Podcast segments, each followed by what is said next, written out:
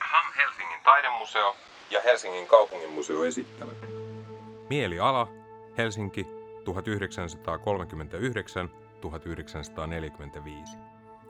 Näyttely Tennispalatsissa ja Hakasalmen huvilassa. Kuraattori Anna Kortelainen kertoo näyttelyn teemoista. Ilmapommituspäivät. Mielialanäyttelyä käsikirjoittaessa mua alkoi vaivata kysymys siitä, että paljonko pommituspäiviä sotavuosina Helsingissä oikeastaan oli. Ja mitä ne päivämäärät ihan tarkalleen oli. Mä ajattelin, että siitä saisi semmoisen hienon sotaajan allakan. Se kertoisi, että minä päivinä se joka aamunen pommituksen pelko muuttui todeksi.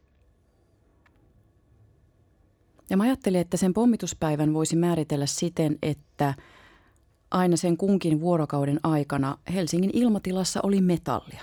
Eli että hälytys ei ollut väärä, vaan se pommitus toteutui. Oli seurauksena sitten pelkkiä rikkoutuneita ikkunoita tai se, että pommit putos mereen, tai asteikon toisessa päässä, että tuli pahoja vaurioita, tuli kuolonuhreja, niin kuin helmikuussa 1944. Oli aika helppo selvittää ja laskea, että talvisodan aikana Helsingissä oli seitsemän pommituspäivää. Mutta entäs jatkosodan pitkinä vuosina? Voisi kuvitella, että semmoinen tieto löytyy tosi nopeasti googlettamalla tai perusteoksista. No ei muuten löydy. Eikä asiantuntijatkaan oikein tuntuneet tietävän – Eräs sanoi mulle, että no kyllähän ne päivämäärät tiedetään, ne kolme helmikuun yötä. Niin, mutta eihän ne olleet ainoat pommituspäivämäärät. No sitten onneksi EVP-upseeri ja ilmatorjunnan asiantuntija Ahti Lappi alkoi auttaa mua.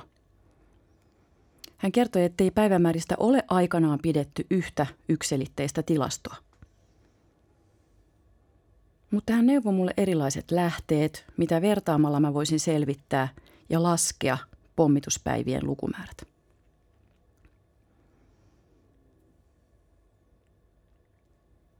No mä sain laskettua, että jatkosodan aikana pommituspäiviä oli yhteensä 58. Vuonna 1941 Helsinki koki 14 pommituspäivää. Vuonna 1942 20 pommituspäivää. Seuraavana vuonna 18 pommituspäivää ja viimeisenä Helsingin sotavuonna enää kuusi pommituspäivää. Eli kolme yötä, jotka ajoittu siis vuorokausirajan yli. Päiviä vailla ilmapommitusta oli jatkosodan aikana 1125 ja kaikkiaan sotapäiviä oli siis hieman alle 1200. Jonkun mielestä lukumäärä voi olla suuri, jonkun mielestä pieni. No on totta, että niiden helmikuun pommitusöiden merkitys oli symbolisesti todella suuri. Se, että osumia saivat rautatieasema, kansallisteatteri, Neuvostoliiton lähetystö, teknillinen korkeakoulu, työväentalo, Kaisaniemen kansakoulu, metsätalo, Norssi, Stockmanin tavaratalo. Ajatuskin koetteli kaikkia. Erityisesti koetteli yliopiston päärakennuksen ja sen juhlasalin tuhoutuminen. Mutta muistettakoon, että esimerkiksi 9. heinäkuuta 1941 paha pommitus osui tiheästi asutun työväenkaupungin osan sydämeen, eli keskelle punaista Helsinkiä kallioon. Kaiken lisäksi tämä tapahtui uuden, erittäin ristiriitaisia tunteita herättävän sodan alkuun.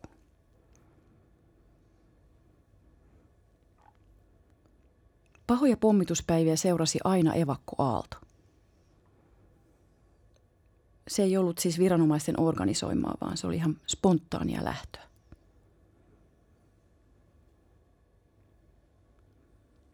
evakuointi tarkoitti aika eri asioita eri ihmisille. Perheettömiä vanhuksia tai kroonisesti sairaita kyllä evakuoitiin osin järjestelmällisesti, mutta se ei aina ollut hyvä uutinen. Esimerkiksi Helen Scherbeck pääsi suhteillaan Ruotsiin Saltsjöbadenin, jossa hän sai hoitoa ja hyvää ruokaa ja hän sai edelleenkin tehdä työtä. Sen sijaan valokuvaaja Signe Brander, hänet lähetettiin Nikkilään. Se oli niitä viimeisiä osoitteita, joihin tuli ravitsevia elintarvikkeita.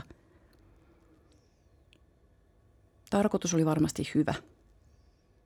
Mutta kaikissa Suomen mielisairaaloissa oli nälkä sotavuosina, eikä potilailla ollut mahdollisuutta käyttää mustaa pörssiä. Kuolleisuus oli siis korkea. Helmikuun suurpommitukset aiheuttivat aikamoisen trauman.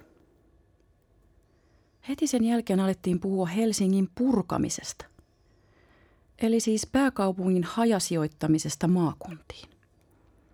Katsottiin, että suurkaupunkikehitys pitää pysäyttää, koska on ihan liian vaarallista, että kaikki tärkeä on samassa kaupungissa ja saman kaupungin keskustassa.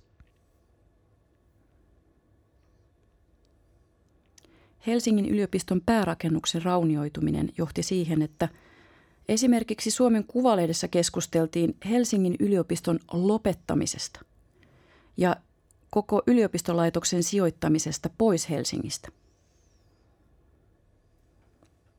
Ehdotettiin, että 50 kilometrin päähän pääkaupungista voitaisiin rakentaa uusi kampuskaupunki, joka olisi terveellisempi ja turvallisempi ja rauhallisempi.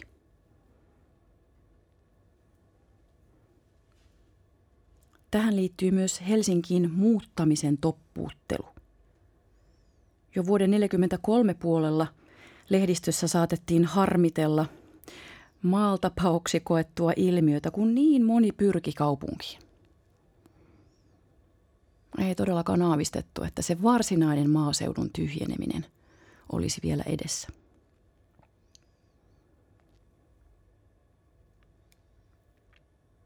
Lehdistössä saatettiin jopa vedota, että synnyttäkää enemmän lapsia ja kasvattakaa heidät maalla.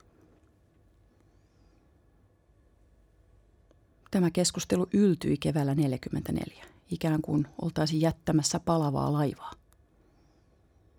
Samaan aikaan mielelläraporteissa on jo paniikin merkkejä. Siellä huudetaan, että pelastukoon ken voi. Kerrotaan, että Helsingissä liikkui huhuja uudesta sisällissodasta. Annetaan pommituskokemusten viimeinen sana Matti Kurjensaarelle. Suomen Kuvalehdessä 15.4.44 hän kirjoittaa helsinkiläisten kokemuksista siitä, miten ilmapommitukset vahingoittavat ihmistä sisäisesti.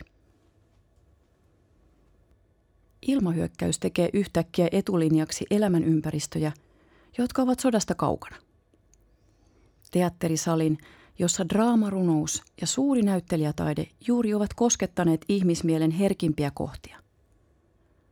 Makuuhuoneen, jossa vuoteet vielä ovat nukkumisesta lämpimät. Puiston, missä jokin tunti sitten rakennettiin hiekkalinnoja ja uitettiin purjelaivoja sairaalaan, jossa äsken vielä käveltiin varpaisillaan, ettei nukkuvia häirittäisi. Museon, jonka esineet ovat uhmaneet vuosisatoja, kenties vuosituhansia. Mieliala, Helsinki, 1939-1945.